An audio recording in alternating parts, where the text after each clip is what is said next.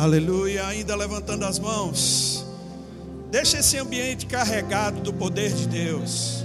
As nossas palavras, irmãos, ela transformam o ambiente. As nossas palavras, elas carregam o ambiente. Diz a Bíblia que Deus habita no meio dos louvores do seu povo. Existe algum povo de Deus aqui? Oh, aleluia, aleluia. Louvado seja o teu nome, Pai. Louvado seja o teu nome.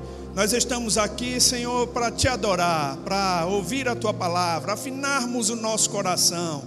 É com todo o interesse, Senhor, que nós chegamos nesse lugar, para que o Senhor possa nos esclarecer, nos abençoar, de forma, Senhor, que saiamos daqui de maneira mais forte, mais ousados, mais intrépido, em nome de Jesus.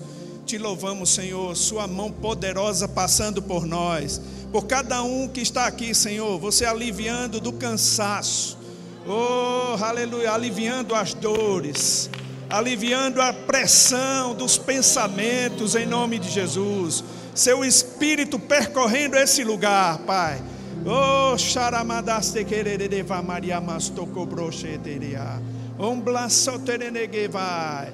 Oh, Senhor, eu te louvo, Senhor por uma noite de refrigério. Que tempo maravilhoso que o Senhor tem preparado para nós. Nos regozijamos, Pai.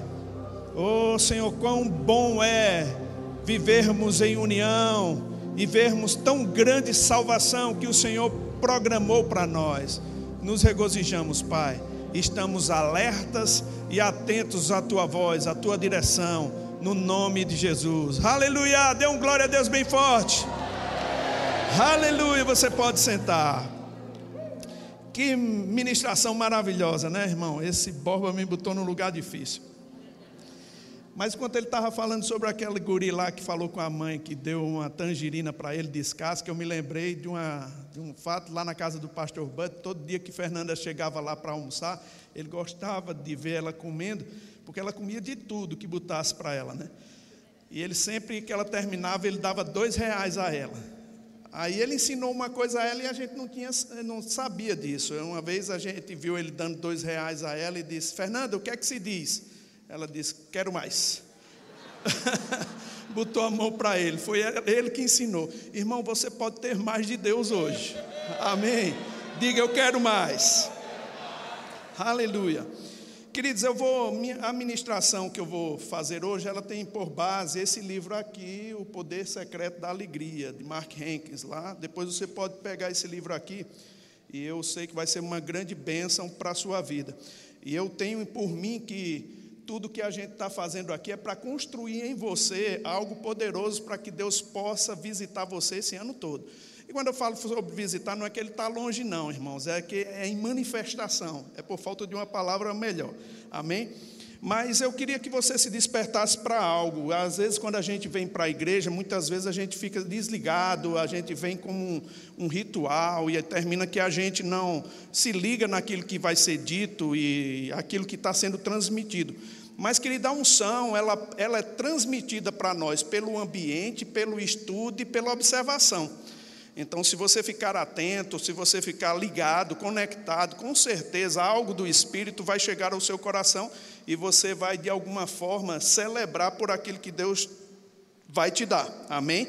É, eu tenho percebido algumas coisas na Bíblia que eu acho bastante interessante. É possível, mesmo com um tempo de cristão, de 10, 15, 20 anos, você ter uma mentalidade ainda equivocada a respeito de algumas passagens bíblicas e não conhecer bem a palavra. E é por isso que nós fazemos tanto esforço, assim, de, de alguma forma, te influenciar, essa é a palavra, te influenciar para tomar decisões que vão ser significativas, com o que diz respeito, por exemplo, ao REMA, escola de ministros, escola de missões. Eventualmente você vê alguns garotos propaganda aqui tentando te incentivar, te motivar a gastar um dinheiro com a sua própria vida, para que você possa receber algo mais de Deus e sua vida seja transformado por aquilo que você recebeu. A Bíblia fala que nós somos mesmo transformados pelas palavras que nós ouvimos. Então é bem importante ouvir as palavras certas. Amém?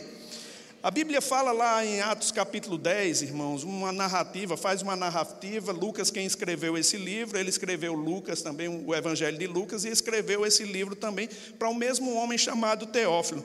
Era uma, praticamente uma continuidade da Bíblia continuidade daquele evangelho e a gente vê narrativas de algumas pessoas, como o apóstolo Paulo, o apóstolo Pedro.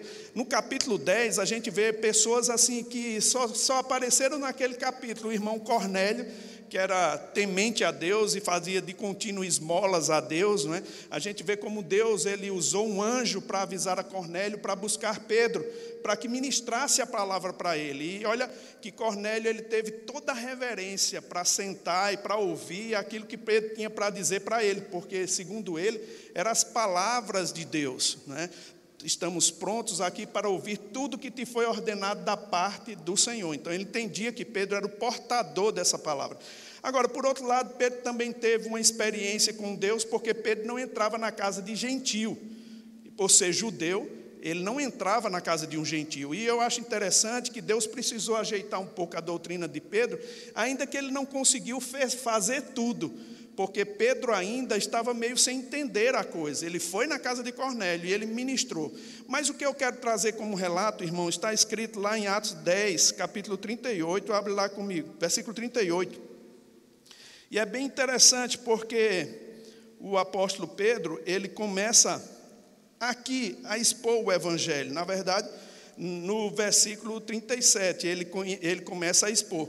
Mas no versículo 38, ele diz assim: Como Deus ungiu a Jesus de Nazaré com o Espírito Santo e com poder, o qual andou por toda parte fazendo o bem e curando todos os oprimidos do diabo, porque Deus era com ele. Diga, Deus era com ele. Aqui nós vemos a primeira pregação de Pedro na casa de Cornélio. Eles estavam debaixo de uma influência da palavra e Pedro ele traz, faz uma narrativa aqui descrevendo quem Deus é. E ele diz assim: olha, eu, é, Jesus Cristo foi ungido por Deus com Espírito Santo e poder para desfazer todas as obras do diabo, porque Deus era com ele. Ele mostra que as obras que haviam na vida das pessoas, na questão de opressão, quer seja espiritual, quer seja é, na sua alma ou no seu corpo, é obra do diabo. Diga, é obra do diabo. E ele deixou bem claro aqui, sem mais de dúvida, se só tivéssemos esse versículo na Bíblia, irmão, já estaríamos com a questão fechada. Deus é bom e o diabo não presta. A gente poderia entender de onde vêm as coisas ruins? De Deus?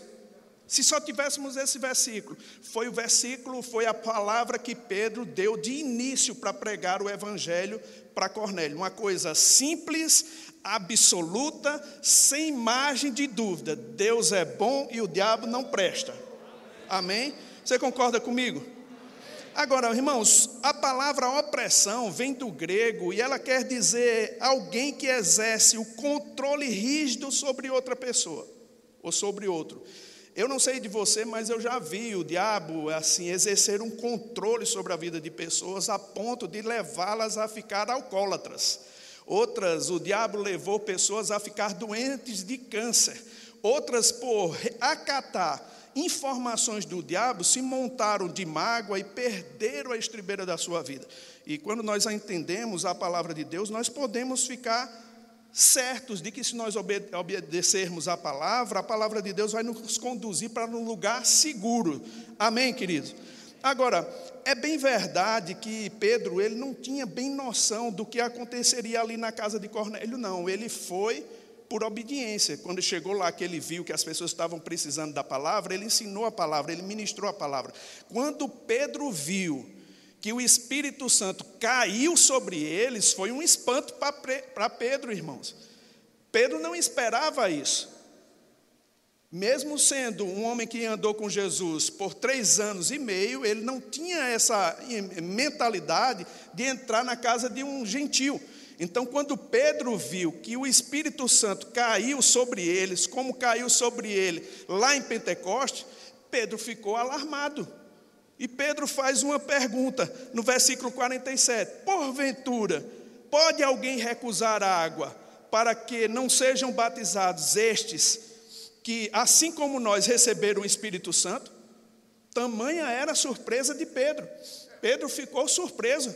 Rapaz, ele determinou que aqui não havia uma ordem: primeiro batismo nas águas, depois batismo no Espírito Santo. Jesus bagunçou tudo aqui. Não tem uma ordem disso. É como Deus quer. Amém? E Pedro, irmãos, ele fica espantado. Agora, Pedro sabia que tinha pisado em terreno perigoso. Ele tinha entrado na casa de um gentil. E ele, não, como judeu, não podia entrar lá. Tanto é, irmãos, que Pedro estava um pouco apreensivo, que quando ele chega em Jerusalém, os apóstolos tomaram conhecimento de alguma forma, porque notícia se espalha. Não é? E notícia para prejudicar a pessoa se espalha mais rápido ainda. Eu acho que eles queriam espalhar que Pedro era um traíra, ou sei lá o que é, né, que a gente pode classificar aqui. Mas a Bíblia diz que quando Pedro subiu a Jerusalém, os que eram da circuncisão perguntaram, dizendo: Entrastes em casa de homens circuncisos e começo, incircuncisos e começo com ele? Olha o, o espanto aqui que acontece, né? Pedro começa a narrar, começa a falar, e ele diz como aconteceu a visão de Cornélio, e diz como ele teve uma visão também. E lá no versículo 13, irmão, do capítulo 11, Pedro diz assim: que entrou na casa de Cornélio, porque ele mandou chamar, e o qual o Cornélio tinha a revelação e disse: O qual te dirá palavras mediante as quais será salvo tu e tua da tua casa. Quando, porém, começar, comecei a falar, caiu o Espírito Santo sobre eles, como também sobre nós no princípio. Então me lembrei da palavra quando disse João, na verdade, batizou com água, eh, Jesus batizou, João batizou com água, mas vós vereis, batiz, sereis batizados com o Espírito Santo. Pois o, se Deus concedeu o mesmo dom que a nós nos outorgou, quando cremos no Senhor Jesus, quem era eu para que pudesse resistir a Deus? Oh, aleluia! Pedro diz: rapaz, quando eu vi aquilo que Deus fez com os gentios, quem era eu? Para resistir a Deus. Sabe, irmãos, tem muitos pensamentos que nós temos que são resistentes a Deus. E nós resistimos mesmo. E a, essa resistência faz com que a gente não usufrua do melhor de Deus para a nossa vida. Eu quero te dizer aqui, queridos, assim, quando nós fazemos as coisas aqui na igreja, nós fazemos de modo intencional, de propósito. Por que estamos fazendo um acampamento? Com o propósito de te levar, te conduzir a uma maturidade. A você que não fez um rima, com o propósito de te instruir, te dar um desejo grande de estudar a palavra de Deus, te preparar. Se você já fez outras escolas, fazer escola de missões, de ministro, para te preparar para coisas maiores que Deus tem para a sua vida. Agora veja, irmão, se a palavra pregada fez cair o Espírito Santo sobre ele, muitas outras coisas a palavra pregada vai fazer cair sobre ti também. E você só precisa se abrir para isso.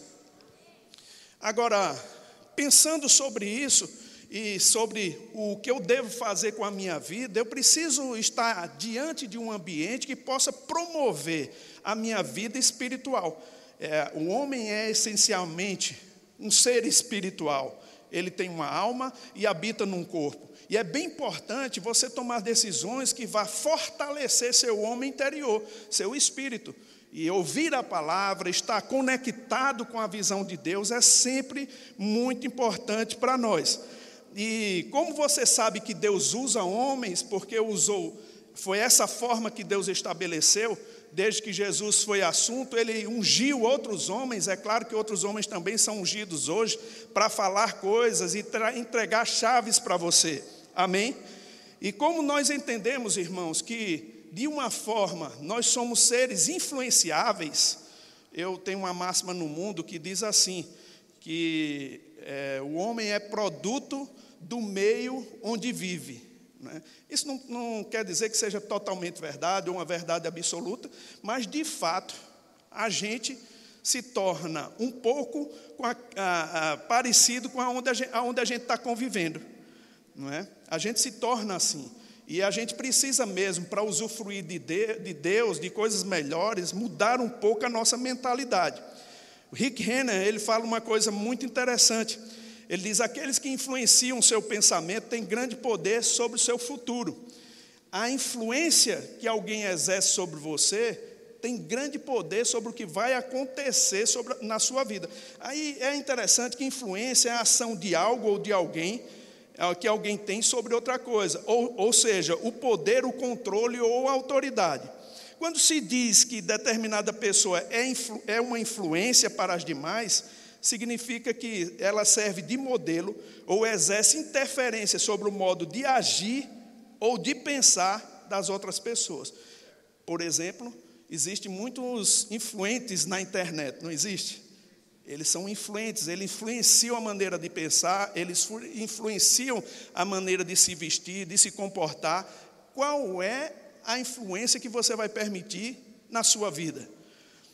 Qual é a coisa que vai influenciar? Irmãos, eu sei que você tem esse poder de escolha e você precisa pensar sobre essas coisas nós precisamos, é, de alguma forma, ser influenciados na nossa maneira de pensar. Nós decidimos, quando cristão, quando nós fizemos Jesus como Senhor e Salvador da nossa vida, que iríamos mesmo fazer Ele como uma influência, como Senhor, aquele que determina, aquele que inspira, aquele que nos mostra, aquele que nos traz luz ao nosso entendimento. Então, a Bíblia é o manual. É a Bíblia que deve influenciar a nossa vida. E tudo aquilo que não está no padrão da Bíblia não deve ser acatado como influência na nossa vida. Vocês estão aqui ou já foram para casa? Agora, queridos, assim, pensando em influência, é bom mesmo você entender que as empresas, elas já sabem que o homem é um ser influenciável. É, você é influenciado pelo que vê, você é influenciado pelo que sente, você é influenciado pelo que cheira. Né? Você é um ser influenciável. E o que te controla das influências malignas, irmãos, é a palavra dentro de você. Ela vai te dar uma estrutura para dizer um sim ou dizer um não. Simples assim. Vai te dar um autocontrole para você, na hora da tentação, dizer não. Ou ceder e dizer sim. É por isso que nós somos diferentes do mundo, porque nós podemos escolher. E é bem verdade que você pode fazer uma comparação. Eu não sei quantos pais têm aqui, mas eu tenho filhas, né, e elas, no, no, tempo que fizeram a escola, de, a escola, o Rema, eu comparava com as filhas e os, os filhos dos meus irmãos, os que fizeram e os que não fizeram. E eu ficava olhando as conversas. Irmãos, aqueles que foram influenciados na maneira correta de pensar, tem um, ganham uma estrutura que parece ter mais idade do que tem. Ganham uma estrutura de maturidade, de pensamento né, de poder, de, pens, de pensamento sobre a vida, sobre o futuro, melhor do que aqueles que não têm essa influência. Então, eu, como pai, eu tinha que escolher. Eu tenho que escolher e eu preciso influenciar. Agora, veja, queridos, uma coisa bem interessante, né?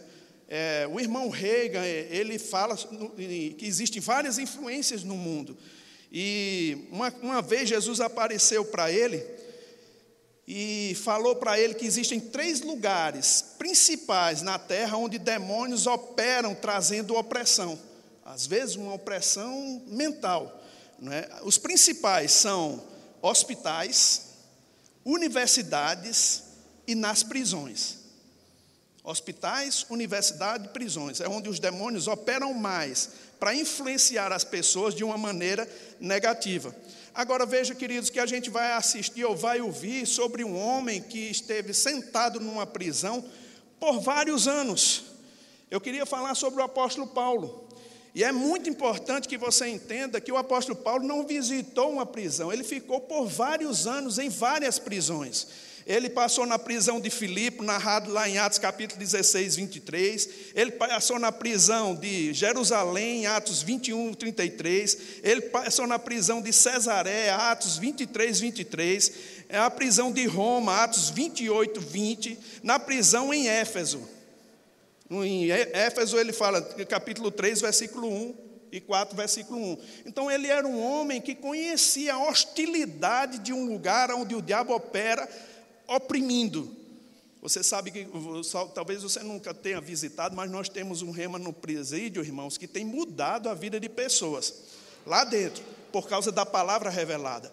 E só a palavra pode mudar a vida de uma pessoa. Ali é, uma, é um lugar onde se fabrica coisas ruins. Essas pessoas são, as pessoas às vezes criticam, mas vocês vão levar a palavra para esses homens que fizeram tão mal. Rapaz, mas se a gente um dia tiver eles fora da prisão, é melhor que eles sejam transformados lá. Você não espera assim também? Então a gente está fazendo uma ação para que alguém não sofra lá fora quando ele sair. E só a palavra dá jeito, irmão. Diga só a palavra. Eu quero fazer menção aqui do irmão Hamilton e da sua esposa, que eles são incansáveis, no, são diretores lá da, do Rema, no presídio. Glória a Deus por sua vida. Mas para você ver como a coisa acontece quando a pessoa recebe a, a palavra no presídio, a irmã Elia, Ili, Ila, Ila Férreo, você sabe quem é, ministra aqui várias vezes, ela pegou uma pena de 96 anos, fazendo coisa errada. E ela recebeu Jesus na prisão. E começar, eu começou a orar e disse ao Senhor que não queria sair de lá enquanto não tivesse preparada. Mas um ano e seis meses depois recebeu liberdade. Irmão, não é aqui no Brasil, não. Não foi um juiz que facilitou a vida para ela, não. Só pode ter sido Deus. Nos Estados Unidos, presa com a sentença de 96 anos. Não vem dizer que essa palavra não pode dar jeito à sua vida, meu irmão. Amém. Diga a palavra de Deus. Dá jeito à minha vida. Amém. Agora, um homem sentado numa prisão como Paulo, ele pode ensinar uma igreja a ser alegre. Ou não? Queridos, quem entrava numa prisão daquela como Paulo entrou, eu tive a oportunidade de estar na prisão lá em Roma, que dizem que foi a prisão dele, mas aquilo ali é uma situação difícil. Alguns prisioneiros que saíam daquelas prisões, irmãos, daquele tempo, eles saíam ou leprosos ou mortos. Eles não saíam por causa da, da umidade, das coisas ruins, sujas que haviam ali. Paulo passou vários, vários anos dentro de uma prisão. Eu não vou gastar muito tempo com isso, mas esse homem que estava dentro da prisão, ele escreve uma carta. Nós não sabemos se essa, se essa carta foi escrita em Roma ou numa das prisões perto de Filipos, que era a cidade onde ele dirigiu a carta. Mas essa carta é uma, ela tem uma poderosa mensagem que fala sobre uma palavra que é muito parecida com gratidão. Estou falando sobre gratidão e também a irmã mesa dela, alegria. Aleluia, diga Deus é bom. E Paulo, irmãos, ele fala para essa, para essa igreja é, de Filipos em Filipenses, no capítulo 4, versículo 4, alegrai-vos sempre no Senhor, outra vez digo, alegrai-vos. Oh, aleluia. Quando a gente vai ler essa carta, nós vemos que o apóstolo Paulo escreve essa palavra, alegria ou o sinônimo dela, por mais de dez vezes. É uma carta que expressa alegria, mesmo dentro da prisão, mesmo com dificuldade. Paulo ele falava sobre alegria e ele tinha muito que dizer sobre isso. E ele fala que ele não, ele não, ele aprendeu a viver eh, diante dessas coisas por causa desse sentimento. Ele aprendeu a viver contente. Ninguém nasce sabendo. Uma vez, uma vez, uma vez eu vi o pastor Tiago falar, você não acha tão bom que Paulo precisou aprender? Porque se ele já tivesse nascido que, sabendo de tudo, a gente estava frito, né? Mas ele precisou aprender, a gente vai precisar também. Então é bom que a gente aprenda com os erros dele, com as coisas que ele passou, do que a gente ap aprender, amém? Com os nossos erros, com as nossas dificuldades. Agora, o apóstolo Paulo, ele também foi aquele homem que escreveu aos Gálatas. E é interessante, queridos, que essa é, carta, essa epístola aos Gálatas, ele fala sobre o fruto do Espírito. E quando ele vem narrando sobre o fruto do Espírito em Gálatas capítulo 5, versículo 22, depois de amor, ele escreve uma palavra, que é o outro fruto. Qual é esse fruto? Diga, alegria.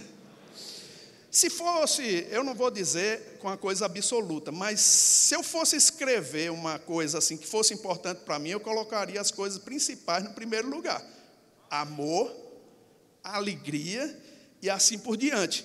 Eu sairia colocando aquilo que eu acho que é mais forte, que deveria estar em evidência Se fosse assim, eu não estou dizendo que Paulo teve essa ideia, eu poderia ter dado a ele se eu tivesse com ele, mas não disse a ele e ele colocou dessa maneira.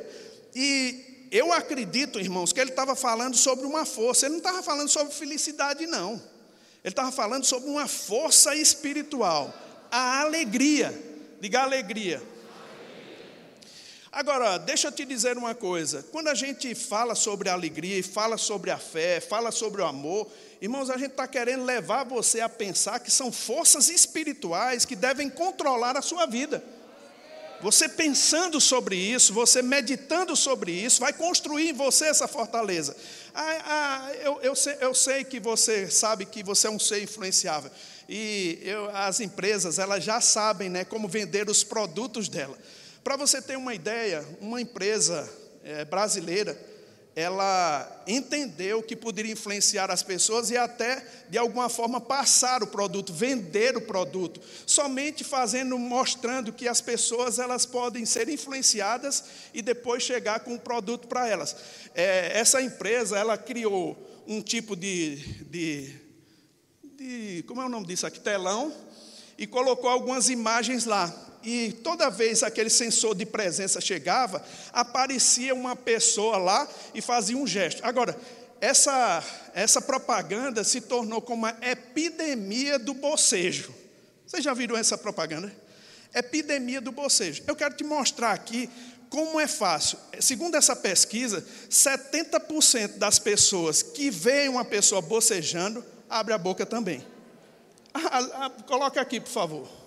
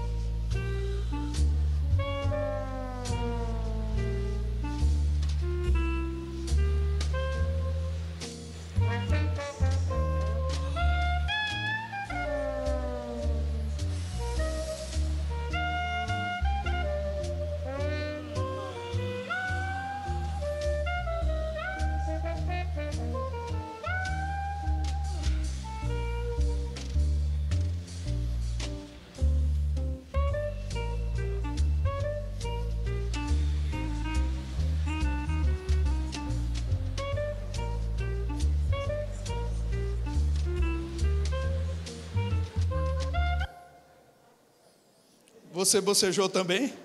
Não dá para ver porque você está de máscara, né? Mas, irmão, você vê como nós somos seres influenciáveis. Essa, o ano passado, irmãos, o que aconteceu no mundo foi uma enxurrada de medo saindo através das televisões. E a gente ficou, muita gente ficou atemorizada. Essa, essa pandemia de coronavírus trouxe um desajuste para muitas famílias brasileiras.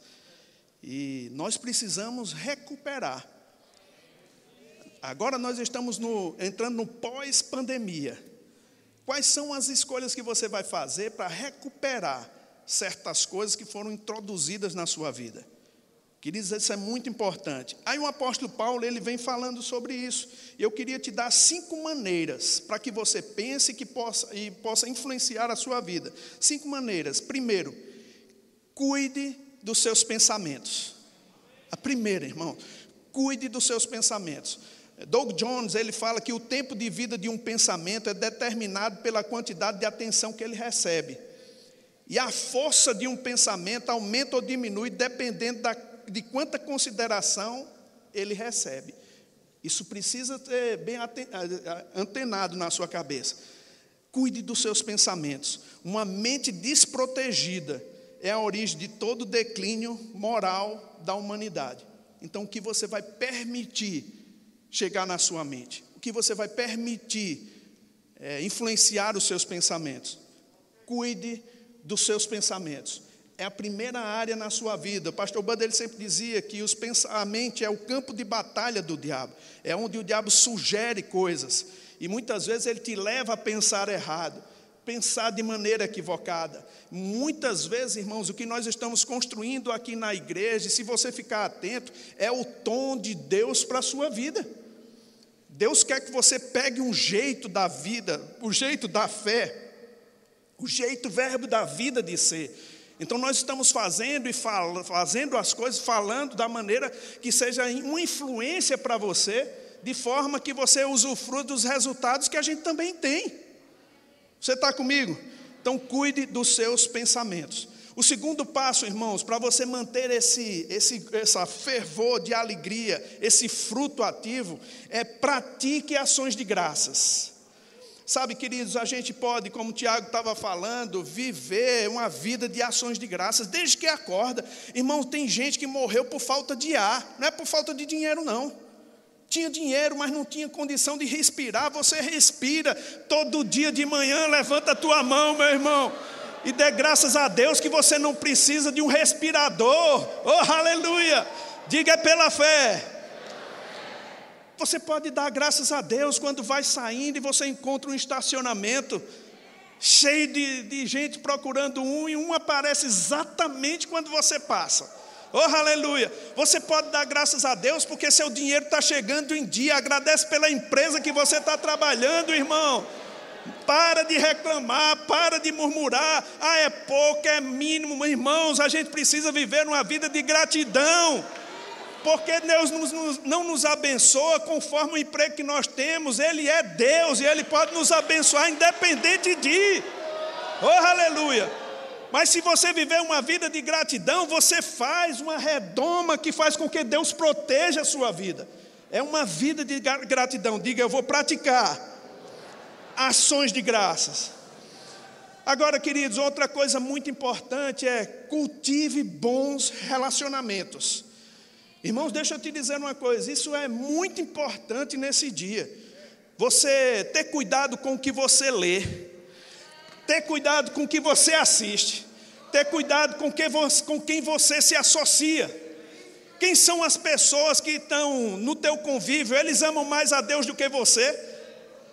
Sabe, queridos, você pode ser uma influência para uma pessoa, mas se essa pessoa está influenciando você para um lugar errado, não é bom, porque você vai pegar certas coisas dessa pessoa. Provérbios 22, 24, irmãos, diz assim: Não te associes com o homem iracundo, nem andes com o homem colérico, para que não aprenda as suas veredas e assim enlaces a tua alma. Ou seja, se um sentimento de ira, e se tornar uma pessoa colérica, ela pode ser aprendida, eu vou precisar escolher quem são as pessoas que vão andar comigo.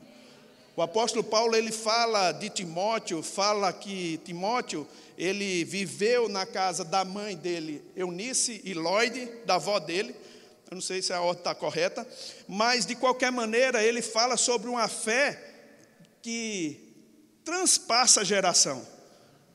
A fé que havia na avó, passou para a mãe, da mãe para o filho. Sabe, queridos, você precisa viver mesmo uma vida que essa fé possa ser transmitida para outras gerações. Essas pessoas precisam de você. Na sua casa, seus filhos precisam de você. E você precisa criar esse ambiente.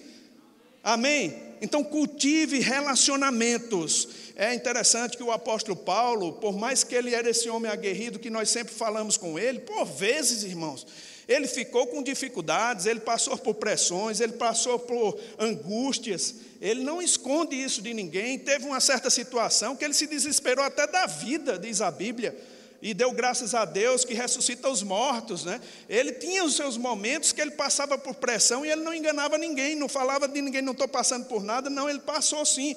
E ele faz menção até de pessoas que refrigeraram ele, tiraram o peso que ele estava, dentro das prisões. Tem um homem chamado, irmão, é, deixa eu ver, Onésiforo, Onésíforo. É assim? É, que foi que eu disse? A Bíblia diz lá no capítulo, em 2 Timóteo, capítulo 2, depois você lê em casa, mas eu acho que ela vai colocar aqui. a situação do apóstolo Paulo Pedro, né, preso. Ele diz assim: Estais cientes, versículo 15, de que todos na Ásia me abandonaram. E ele, 16: Conceda o Senhor misericórdia à casa de Onésiforo, Onesíforo, é isso aí, porque muitas vezes me deu, muitas vezes me deu ânimo, não está passando aí não, né? Muitas vezes me deu ânimo, essa palavra ânimo é me fez recobrar a respiração. Ou seja, ele estava numa situação tão difícil, irmão, dentro daquela prisão. E Onesíforo, ele foi atrás de Paulo, procurou Paulo, sabe assim, incansável. Procurar Paulo, irmãos, naquele tempo era pedir para a cabeça ser cortada também. E aquele homem foi atrás de Paulo, e Paulo diz assim: ó, nunca se envergonhou das minhas algemas, antes, tendo ele chegado a Roma, me procurou solicitamente até me encontrar. O Senhor conceda naquele dia achar misericórdia da parte do Senhor, e tu sabes, melhor do que eu, quanto serviço ele, ele prestou em Éfeso. Essa palavra ânimo também é recrear. Olha, esse homem chegava para Paulo para trazer um pouco de divertimento, de alegria de contar algumas coisas engraçadas para Paulo se aliviar na prisão. Você precisa de amigos assim, irmãos. Que quando uma bomba de uma notícia ruim chega para você, ele vai dizer: rapaz, vamos dar uma risada aqui. oh, aleluia! Eu vou te ajudar, rapaz. Aqui a gente, dentro dessa prisão, a gente vai rir. Ele disse que esse homem muitas vezes fez isso por ele. Existem pessoas, irmãos, que você pode se associar com elas, e elas vão ser um amparo, elas vão ser um, um respirador para você. Você está se acabando lá e essa pessoa chega, pronto, chegou a alegria, chegou o ânimo, chegou a paz. Oh, aleluia, ele vai botar fogo em mim, oh, aleluia. Uh, aleluia. Glória a Deus. Então, irmãos, deixa eu te dizer, se associe com pessoas que têm a palavra mas não com aquelas que o que você tem elas vão tirar. Vão colocar dúvida na sua vida, e eu vou te dizer: se você abrir qualquer coisa lá na internet, no YouTube e assistir qualquer coisa, irmão, pode ser que você receba uma garrancheira que vai tirar até o que você tem. E a construção que a gente está querendo fazer. A gente está querendo deixar você triunfante forte, ousado, intrépido. Você pode todas as coisas naquele que te fortalece. Você é mais do que vencedor. Não existe pandemia nesse mundo que possa parar o plano de Deus para a sua vida, meu irmão. Pode ser que a gente tenha que recuar um pouco, mas é só para ganhar velocidade, para passar sobre esse inimigo. Oh, aleluia! Diga pela fé. O quarto ponto, irmãos, para deixar a alegria assim borbulhando dentro de você, esse fruto, essa força espiritual, é desafie-se. Desafie-se. Talvez você viveu esse tempo todo sem um desafio, desafie-se. Qual é o desafio que você vai impor a você mesmo? Porque existem aquelas situações que o diabo nos desafia, irmãos, isso é fichinha. Mas qual é o desafio que você vai colocar na sua vida mesmo? Desafie-se.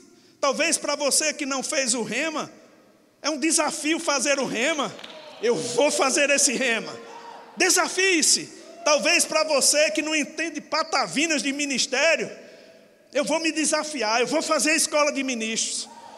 Talvez para você que não sabe nem o que é que os missionários fazem pelo mundo, Seja um desafio para você. Faz a escola de missões.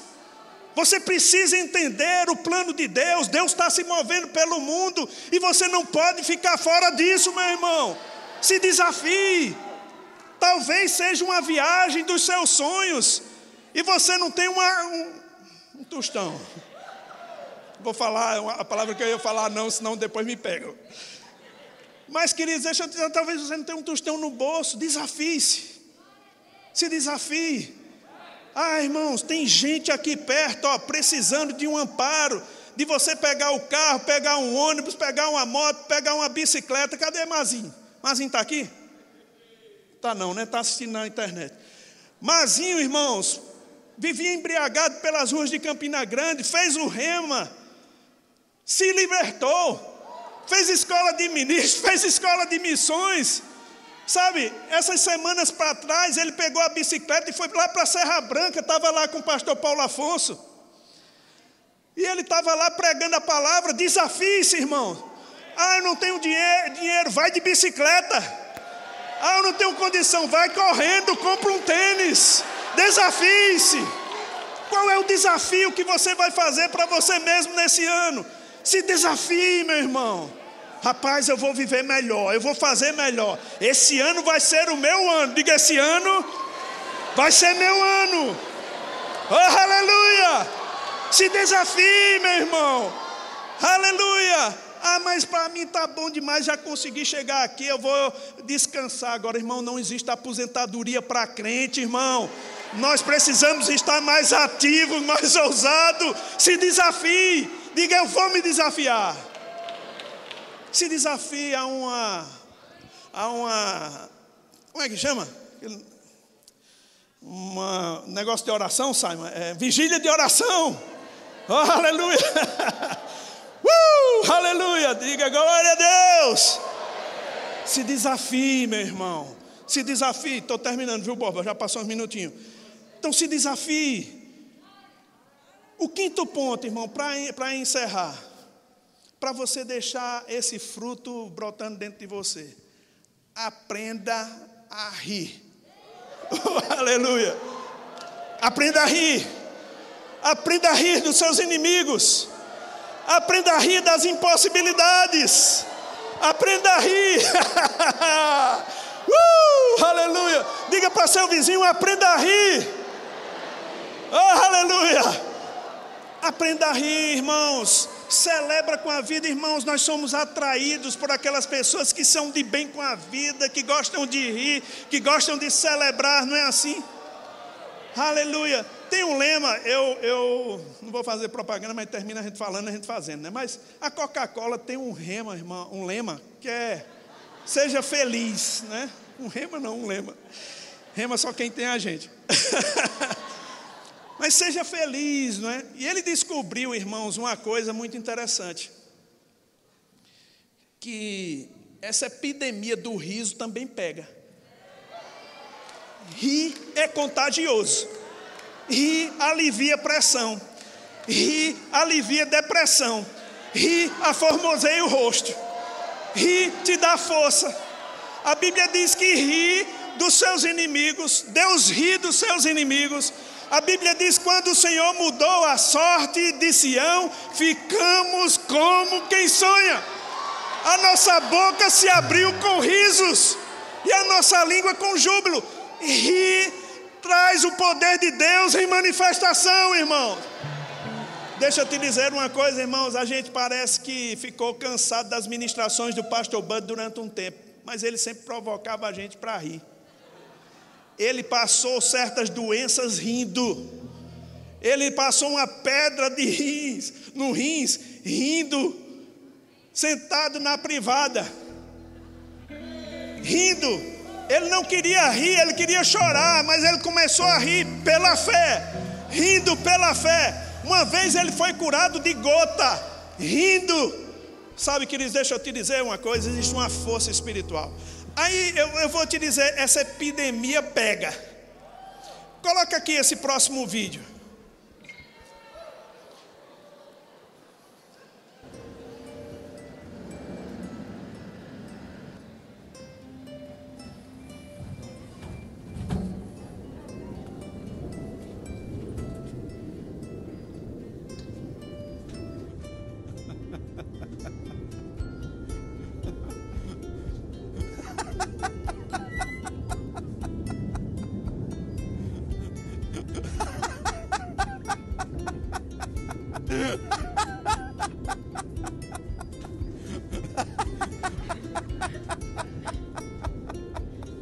Ha ha ha!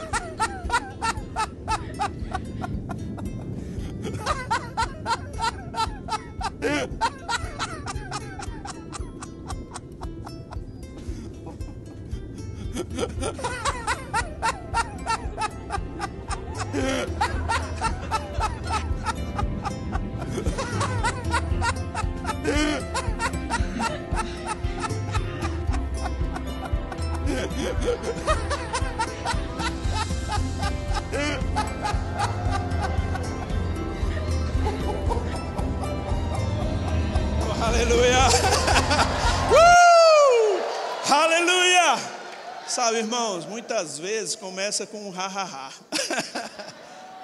é pela fé. Queridos, deixa eu te dizer uma coisa: para alguns teólogos isso pode ser uma besteira. Mas para aquele que experimenta o poder de Deus debaixo da unção do Espírito, meu irmão, há algo a ser experimentado, há uma onda poderosa de Deus para se levantar sobre a sua vida, meu irmão.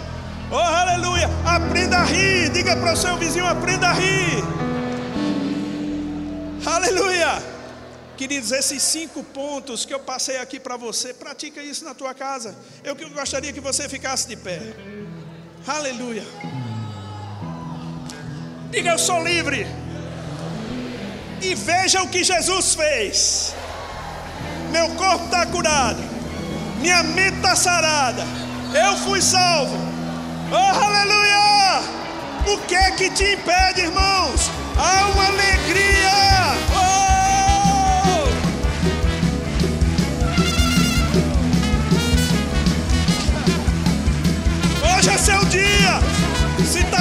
de pressão, de opressão, de doença, de falência, de faltas financeiras. Veja o que Jesus fez.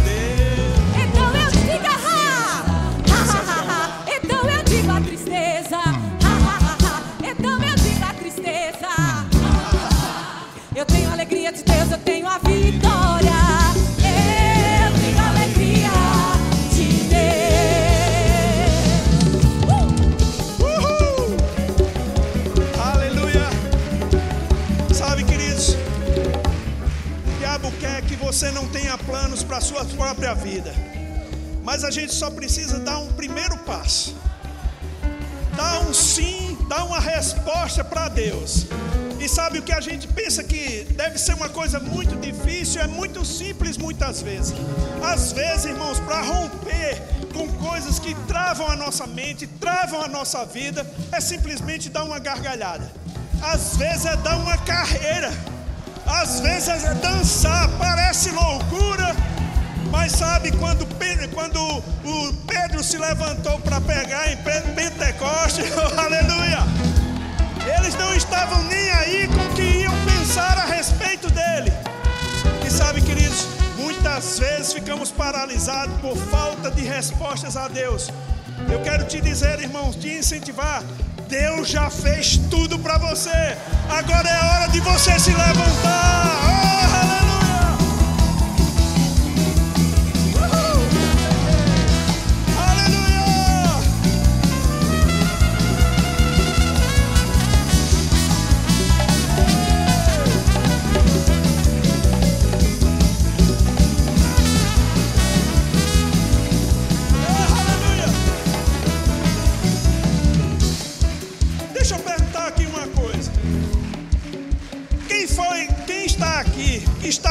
Indeciso de fazer o rema? Estava assim, sem saber se ia, se não ia. E agora você recebeu essa mensagem de se desafiar e você vai fazer. Vem aqui para frente. Deixa eu ver se é você. Quem é você? Vem-se embora. Se você estava indeciso e agora chegou convicção. Aleluia. Não importa como vai ser, não importa o valor, o importa é que você se desafie, que você aceite esse desafio. Oh, aleluia! Coisas vão acontecer na vida de vocês, transformações vão acontecer. Oh, aleluia! Aleluia! Glória a Deus! Um dia, irmãos, eu estava no mesmo lugar que vocês não sabia se fazia ou se não fazia.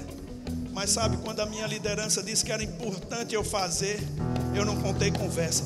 E olha o que aconteceu com a minha vida. Queridos, eu não estou dizendo que vai acontecer da noite para o dia, mas vai começar um reboliço santo na vida de vocês. Começa hoje, diga começa hoje. Aleluia! Aleluia! Aleluia! Agora, deixa eu conhecer aqui quem estava meio assim com respeito a fazer escola de missões e veio aqui foi provocado com essa mensagem. Tem alguém aqui que tava, ficou provocado e que de repente deseja fazer essa escola? Se você está aqui, corra aqui, meu irmão. Deus vai manifestar a sua vontade. Olha aqui um. oh, aleluia. Ali outro. Tem mais alguém? Irmãos, hoje é o tempo do seu desafio, de você se desafiar. Eu vou fazer e ver o suprimento de Deus sobre a sua vida.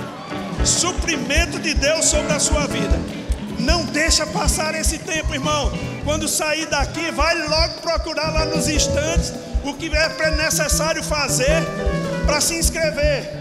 Oh, aleluia. Quem está aqui e quer ter uma experiência, uma experiência sobrenatural com missões. Quem está aqui se desafiou a fazer missões? Talvez você esteja um pouco acomodado, rapaz, é um ano bem intenso, é isso mesmo que Deus tem para a sua vida. Se você está aqui, meu irmão, esse é o tempo, eu vou orar por vocês. Tem coisas para acontecer na sua vida, meu irmão.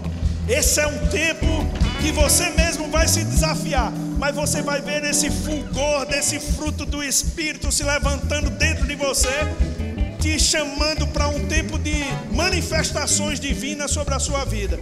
Aleluia, eu quero orar por você. Glória a Deus, Pai amado, em nome de Jesus. Eu creio, Senhor, no que foi feito, no que falamos aqui, que esse vai ser um tempo que eles mesmos se desafiaram a cumprir a sua vontade. E eu creio, Senhor, que a manifestação da sua glória será presente na vida deles, no nome de Jesus. Aleluia! Dá um glória a Deus!